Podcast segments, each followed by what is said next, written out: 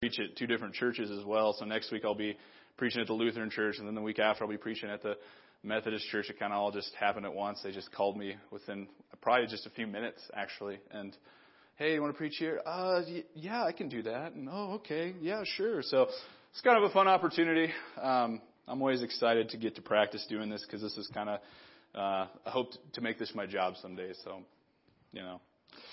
Um, and so, like I said, we're going to be jumping into Psalm 150 this morning. It's the last psalm in the book of Psalms.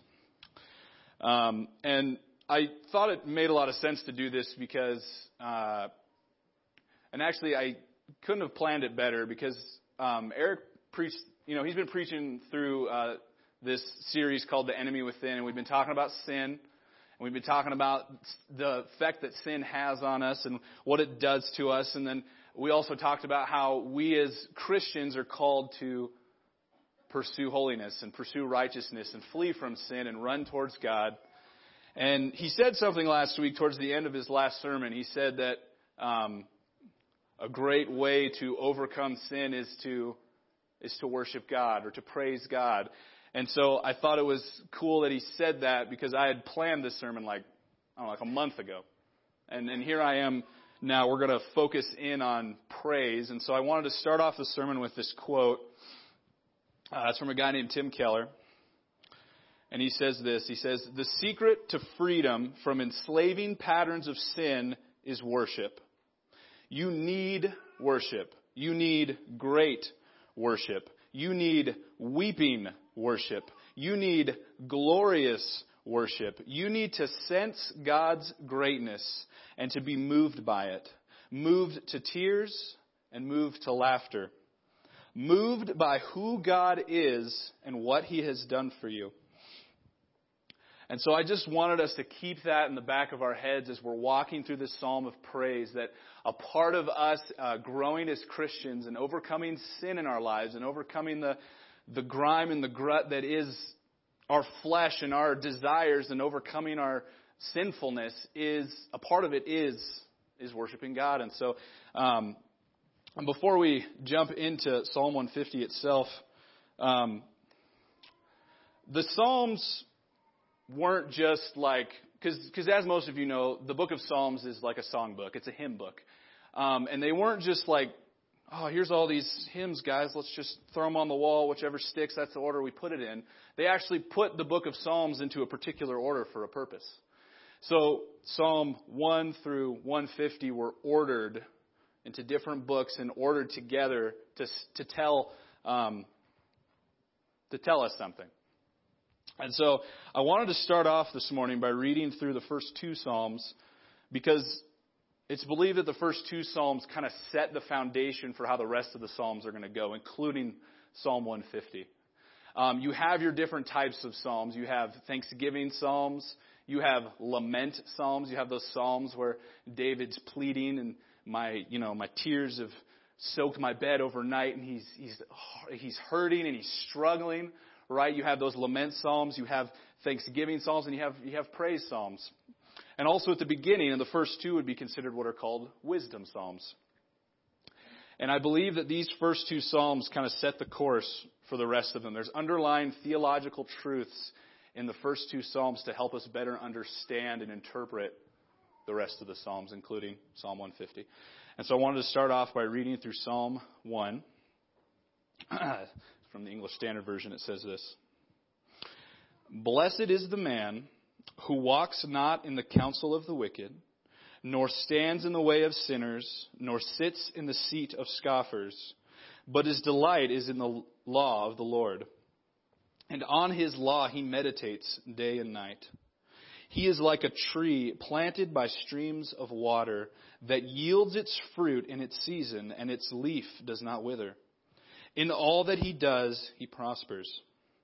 The wicked are not so but are like chaff that the wind drives away. Therefore, the wicked will not stand in the judgment, nor sinners in the congregation of the righteous. But the Lord knows the way of the righteous, but the way of the wicked will perish. And so, I could spend a lot of time on this psalm, but I won't. I'm just going to give you a basic underlying truth that is presented to us in Psalm 1. And the basic underlying truth is this is that for the man or woman who delights in the Lord is a solid, unmoving, and blessed. And what I mean by that is, is, is you see in the psalm where he says, and his delight is in the law of the Lord. To delight in the law of the Lord, you have to look at the law and you realize that the law is just a, a reflection of God's character and a reflection of his righteousness and his justice and his everything. It, it, the law of God gives you a picture of his character and who he is. And so to delight in God's law is to delight in God himself. So, blessed is the man whose delight is in the Lord. He is happy. He is like a tree planted by streams of water. That tree can go through anything. It's got a constant flow of water. It's going to keep its roots strong. It's going to keep its uh, leaves green longer than other trees, and it's going to be stronger because why? It's planted by streams of water. So when fall comes and all the leaves die, it doesn't matter. It's still going to stay alive. It's going to get through it. If uh, a harsh storm comes and tries to blow it down, its roots are deep and strong, and so it's going to be unmoving. But that won't be so for the wicked the wicked are like chaff. And, and what I love about the Bible and living in Big Sandy is that I can make references to farming and agriculture, and you guys are going to understand it. If I were to preach this somewhere else, most people wouldn't. They'd be like, "What's a chaff? I've never heard that before." And so it's nice to be able to. It makes it easier for me. And, and so when the Bible says chaff, most of you know what chaff is. It's that piece of the wheat that you don't keep. It's that piece of the wheat just sits on the in the ground and dies, it's worthless. You don't use it. You don't need it. Maybe you use it to feed your pigs. Maybe you use it to right. And so he makes a comparison between the person who is in the Lord, the person who delights in who God is, and the one who doesn't. And his delight is in God himself. And so that's the first truth of the psalm. The first truth is that the man or woman of God who delights in the Lord and who he is and what he has done for us will be blessed. And really, blessed is just a uh, complicated way of saying happy. That's pretty much what it means. You will be happy. And the next psalm, Psalm 2, says this. and this one gets a little more tense, but I will read it nonetheless. Why do the nations rage and the peoples plot in vain. The kings of the earth set themselves, and the rulers take counsel together against the Lord and against his anointed, saying, Let us burst their bonds apart and cast away their cords from us. He who sits in the heavens laughs. The Lord holds them in derision. Then I will speak to them in his, in his wrath and terrify them in his fury, saying, As for me, I have set my king on Zion, my holy hill. I will tell of the decree of the Lord, said to me, You are my son, today I have begotten you. Ask of me, and I will make the nations your heritage, and the ends of the earth your possession. You shall break them with a rod of iron, and dash them to pieces like a potter's vessel. Now therefore, O kings, be wise. Be warned, O rulers of the earth, serve the Lord with fear and rejoice with trembling. Kiss the Son, lest he be angry and you perish in the way. For his wrath is quickly kindled. Blessed are all those who take refuge in him. So now Psalm chapter 2 sets a different tone, doesn't it? And it's essentially talking about God being king and ruler over everything. He is over all the nations. He is over all the governments and all the, he's over all of it. He's over all of our lives. He is sovereign over all of it. He is in control of everything. If people try to plot against him, he laughs. Ha! Good luck with that.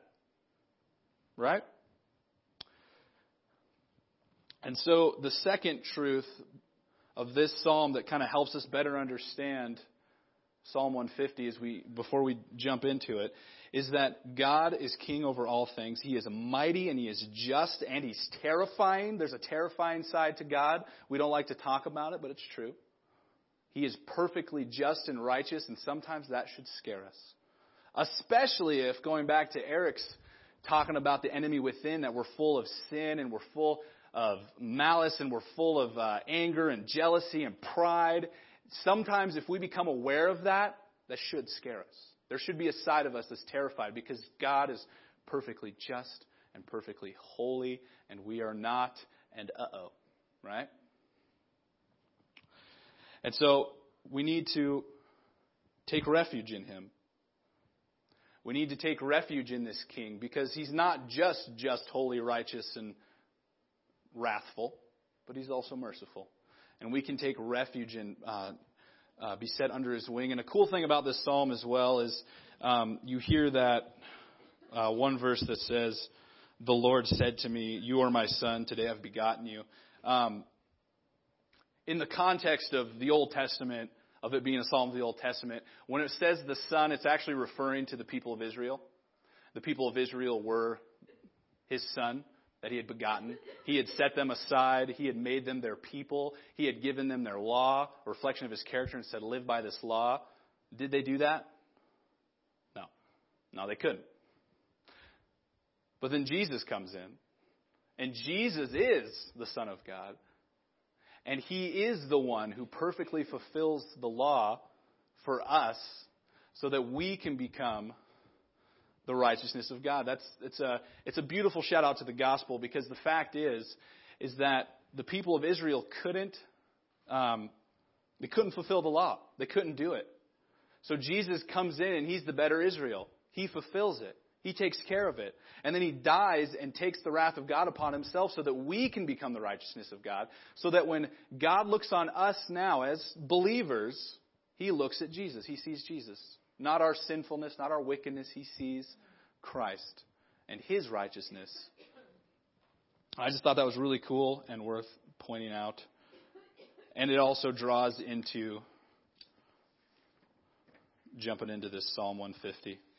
And so we've looked at these first two Psalms and we've seen that blessed and happy is the person who delights in God, whose delight is in the Lord, whose fulfillment is in God, who the person who is saved and wants to please and make much of the Lord. He's happy, he's a solid tree planted by streams of water. He's not moving no matter what happens. And it's cool because that psalm also addresses some of the other psalms. Because if you get into the lament psalms, there's still that underlying truth that if I delight in the Lord, no matter what happens, no matter my circumstance, no matter if I'm a, um, like a deer panting for streams of water, I'm desperate, I'm thirsty, and I'm struggling. It doesn't matter. God uh, is still good, and He's still King over all things, and I can trust Him. Psalm two and Psalm one, He is. Uh, he promises that if I delight in Him, I will be blessed. I will be happy. And happiness will not be dictated by my circumstances, but in who God is Himself, because I, I delight in Him. Does that make sense? Cool. I'm glad it does. And so now we dive into Psalm 150. The first verse says this Praise the Lord. Praise God in his sanctuary. Praise him in his mighty heavens. So, right off the bat, and actually it's cool because the last five books of the Psalms start off with that same exclamation Praise the Lord. It's a command. It's a, this isn't a suggestion. Praise the Lord. And then the cool thing about this psalm is it's going to kind of walk us through the, the where, the why, and the how of, of worship. And let me show you what I mean by that. The first, uh, the second part of verse 1 is, and it says this, I'll read it again. Praise God in his sanctuary. So, where? Where do we praise him? In his sanctuary. Now, what that means is, is back in Old Testament times, they worshiped him in the temple. It's just another way of saying temple. Now, when Christ came and he died on the cross and he rose from the grave, the, the veil was torn and we became the temple, right? And so, when it's the sanctuary, we can look at it like this. We can look at it two ways. We can look at look at it individually, so, like we, if you are in Christ, the Holy Spirit has indwelt himself in you, and you are the temple of God. And so wherever you are, you can praise Him in the sanctuary because you are the sanctuary. And you can praise Him no matter where you're at. And it also means it corporately. And what I mean by that is that as the body, because we are the body, and we all are indwelt with the Holy Spirit, and we are all the sanctuary of God, we can come together as a people and worship God corporately, like we do, and as we should.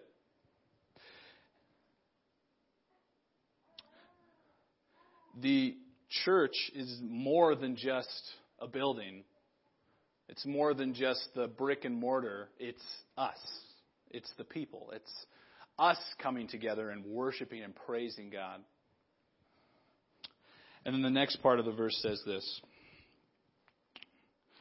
Praise him in his mighty heavens. And essentially, what that's saying is a lot of times in the Old Testament, when it said heavens, it was actually referring to both heaven and earth. Right? And so, yes, we praise him in the sanctuary, as in us as a body together, but we praise him also everywhere else.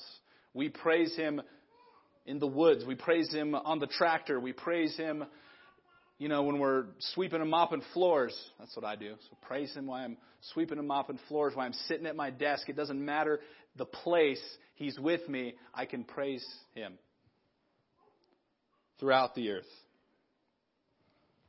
And it's also a reference to the fact that He is, again, He is a God who is sitting on a throne. He's high and exalted, high and above our understanding. He's in the heavens and it's something we can't grasp, and that's, that's another reason to, to praise Him.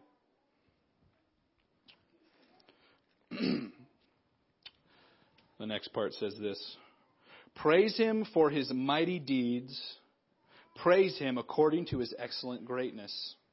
So, why? Right? We praise Him for what?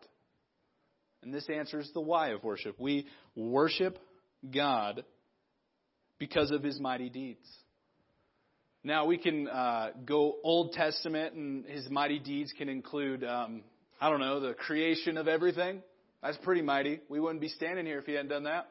That's a pretty mighty deed. We can praise him for, uh, you know, the many stories in the Old Testament where he does great and mighty things, like, you know, the, you know, I think the first thing that popped in my head was uh, when the, was it I want to say it was Elijah or Elijah, one of those.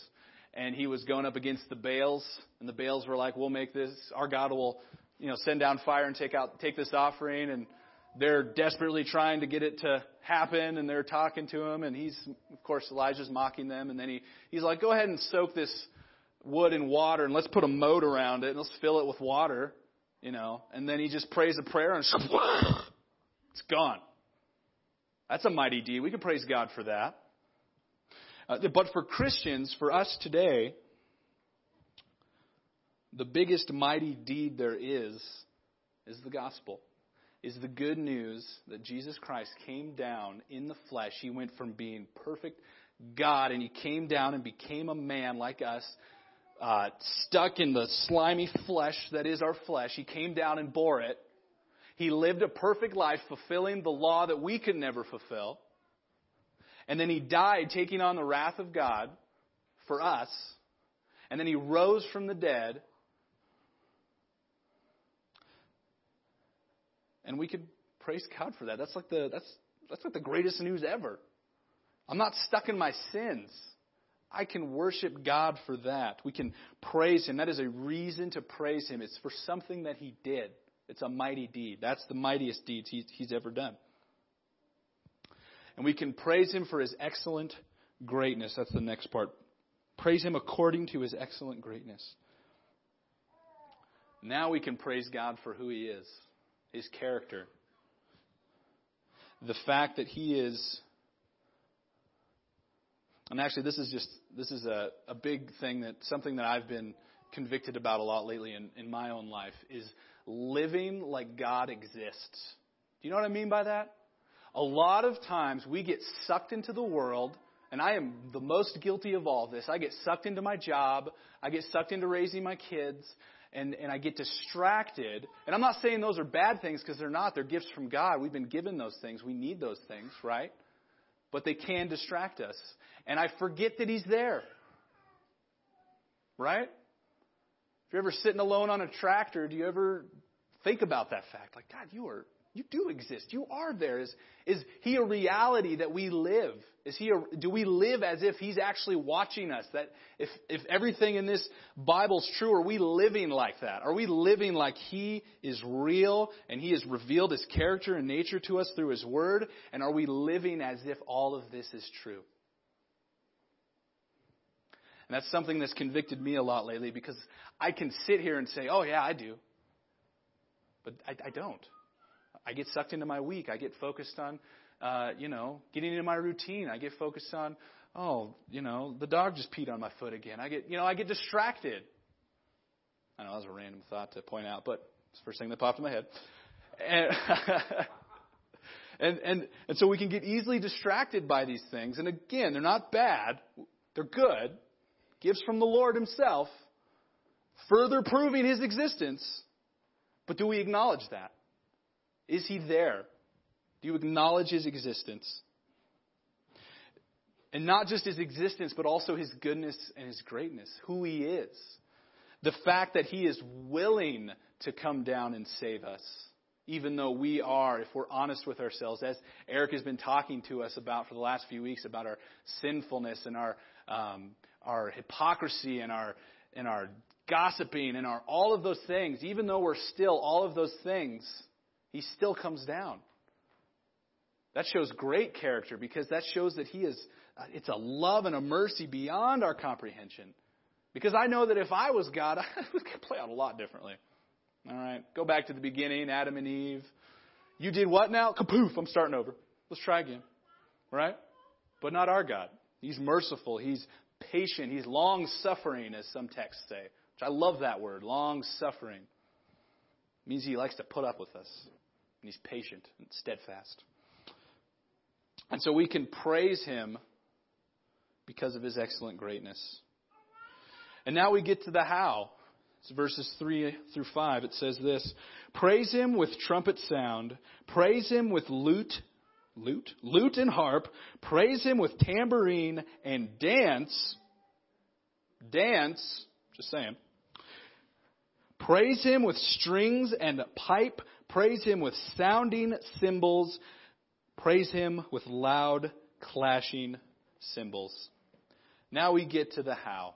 Now, there's two things here. First, we can praise him with music, right? It's obvious. Now, do we have to praise him with the lyre and the pipe and the, right? No, I, I would say this is, this is a cultural thing. We can insert the instruments we use now. So guitar, maybe a hip hop machine. Yeah, we can praise God with that. A banjo. Yeah, we can praise God with a banjo. It's fair game. The point isn't the instrument, it's the heart behind it. What does music do? Music invokes in us emotion. There are songs that can literally make me cry. Now, granted, I'm a musician and I love music and composition and listening to things, and so it, it you know, it moves me probably more than most folks. But it still does the same thing. It moves us. It can make us sad. It can make us angry. It can make us happy and joyful. Music does that. And so the point is, is that the psalmist is wanting us to worship God in such a way that, and, and I will point out too that most of these instruments kind of are supposed to bring joy because you notice there's dancing in there. Yeah, we can dance for the Lord too. It's right there in the scripture. Just saying. Um, and you know, I'm not going to give you like a how-to because I'm a terrible dancer. Um, but the point is, is that it's the heart behind it. It's not necessarily the instruments; it's the heart. Are you worshiping God with joy? When you come in on Sunday morning, are you distracted and just kind of.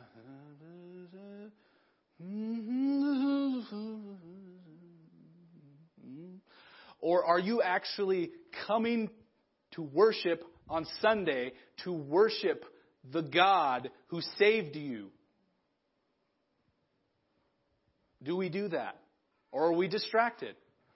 And I'll confess now, I'm guilty of it. Watch me on a Sunday morning. Maybe you can call me out on it now because I'm trying to work on it. I don't come in here and worship, I pace. Now, when I preach, I pace. But even when I don't preach, I'm, I'm back there walking back and forth, filling up my coffee. I'm not engaged in worshiping God. I'm just, I'm, I'm the most guilty in here. And now I'm telling you that, so now you're all going to start hounding me about it, and I think I regret it now. Too late. I've already done it. So, and so the point is, is the heart behind it. Music invokes joy, it invokes emotion, and, and worshiping God should do the same. Right? That's, that's the how. We worship God in a way that invokes in us a, a, a, desire to do it. Going back to Psalm 1 is our delight in the Lord Himself. If, if He is our delight, we're going to be happy to worship Him. Right? The thing is, is we are excited when, when we delight in something, we're going to express it in some way. You know, you know, offhand, I think like, you know, Sherry's excited because she's about to be done at the school. You know, she's going to retire soon. And she's very excited about that. And so she's going to express it. Actually, the last whole year she has been. I come into the office every day and she's 322 more days, Jeremy. And I'm like, woo, yeah. And so we, we have expression towards things that we, we delight in. And so the, so the challenge for us is, is to, to express joy and delight in what makes us happy. And, and if God is what makes us happy, when we come into church on Sunday, we're going to express it. We're called to. We need to. We're commanded to, actually. The first verse says what? Praise the Lord. It's not a suggestion. It's not a, well, if you feel like it. No, I come in to worship the Lord. If my joy is in Him, my circumstances won't matter. I still have God. If I'm having a bad day, it doesn't matter. I still got God. If I'm having a great day, it doesn't matter. I still got God. Right? And so the how is, yes, the instruments are a part of it. I think music is good, and I just, because I love music. But it's the heart behind it. Does that make sense? And then the last verse says this Let everything that has breath praise the Lord. Praise the Lord. He ends it with that as well. And actually, the cool thing is, is all the other praise psalms, the last uh, five of them, Psalm 145 through 150, all start and end with praise the Lord, praise the Lord, praise the Lord. And let everything that has breath praise the Lord. Everybody has a reason to praise God. For the Christian, we have a reason to praise God, as I pointed out before. His mighty deeds, the fact that He saves us even though we don't deserve it.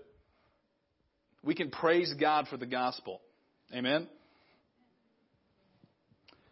For non Christians, people who don't believe in God, atheists, agnostics, all those people, they have a reason to praise God as well. You know why? Because He exists and He lets them live. And I don't mean that like harshly, like He's going to, you know, take them out. What I mean by that is that he has common grace enough to let people exist who hate him. And that's a reason to praise him. Yeah? All right. So, what do we do with all this? I've walked you through a psalm about praise. I have hopefully challenged and maybe, maybe inspired, maybe made you think, maybe got the gears moving a little bit. Maybe you're thinking to yourself, have I, do I come into worship distracted? Oh, I got to get back out on the tractor. Oh, this part's broken. I got to go order parts for this. Oh, I got to go do this tomorrow. Oh, I got to go prepare food for so and so. And ah, ah, ah, And then, oh, service is over. All right, see you next week, right? Are we doing that? Are we coming in here to praise and worship the God who exists, who is real, who is there, who saved you, and wants you to worship Him? Right? He created us to delight in Him, guys. We were made to worship. And we all worship something. Are you worshiping Jesus?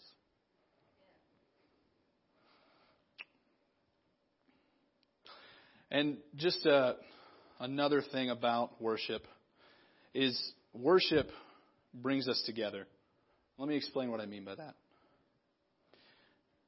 Because it draws us closer as a people. There's a passage in Ephesians chapter 5 where, where Paul is. Um, let me turn to it real quick. He's, he's talking about how to live our lives as Christians together, right? Because it ain't easy. We're all full of flaws. We all make mistakes. We're all hard to be around sometimes, right? And a part of us growing together as a congregation is that we come together and we worship God. And he says this. He says, uh, addressing one another in psalms and hymns and spiritual songs, singing and make melody, singing and making melody to the Lord with your heart. And he's saying that within a portion of the text when he's talking about how we are to live our lives and how we are to encourage and love each other and spur each other on towards pursuing righteousness and holiness in the Lord. And a part of us doing that is coming and worshiping together. It doesn't matter if the person next to you's voice isn't on key. It's okay. We've come here to worship God together. And so, praise God today, guys. Worship Him. You are His temple. Go out into the world and worship God. Look at a car. Look at a tree. Look at the dirt. Look at your children, your grandchildren. Look at them and praise God. You know, like uh, my wife's super pregnant right now. She's about to uh, have a baby here. Hopefully at the end of the month, we're hoping. But I mean, she's not due till like mid July. Uh, but I, I can praise God that like I don't know if you've ever like done research on the formation of children in the womb. It is the coolest thing ever. And I can praise God for that because He's creating a new life, right? It's hard to believe that we all in this room were once in that position once. We were all in a womb. We all started there. And now we're here. It's mind boggling to me. And I can praise God for that. We all have reasons to praise the Lord. It's how we grow, it's how we overcome sin. Just like Tim Keller says, we need worship. We need it. And so, I wanted to actually have us stand and rise, and I was hoping you guys would be willing to sing this song with me that I attempted to sing earlier, Psalm 145, so that we could practice worshiping together. And then I'll close us in prayer and we will call her a day.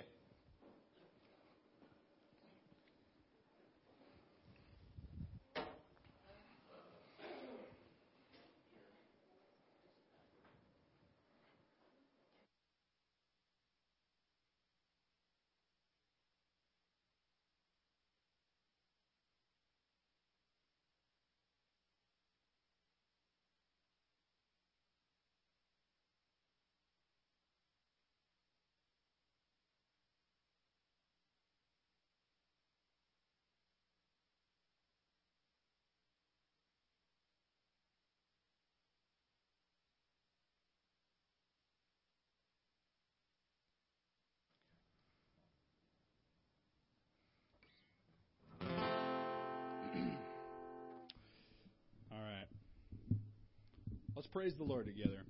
We all have reason to. Like I said, whether you're a Christian or not a Christian, you have a reason to praise God right now.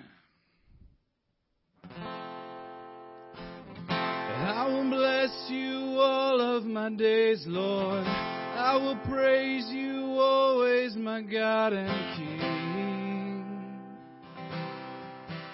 I will bless and honor your name, Lord.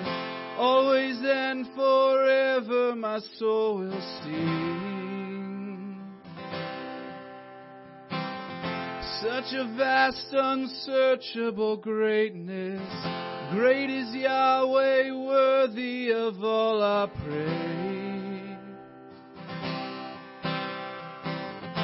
Let your people sound through the ages all your awesome works till the end of days.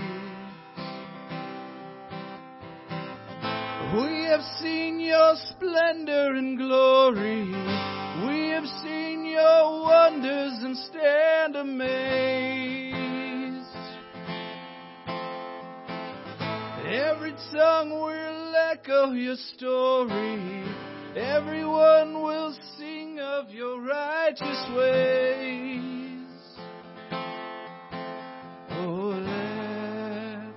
all that lives ever bless his name. All that you have made, Lord, will praise you. All your saints will worship in joyful strains. Praise the Lord who ransoms and rescues Praise the God of glory who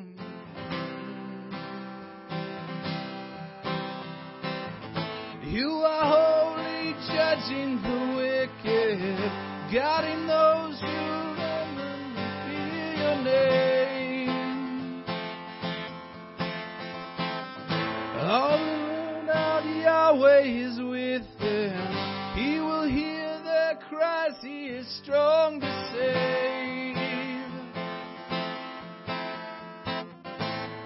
He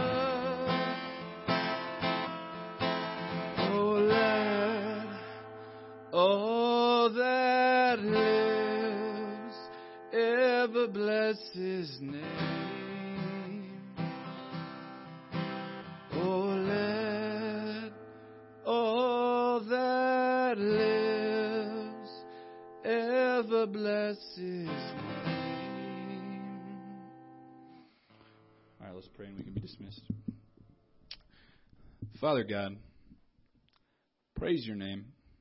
Praise you that you are a God who is real, that you are a God who is with us, that you are a God who sees our struggles and knows our hearts.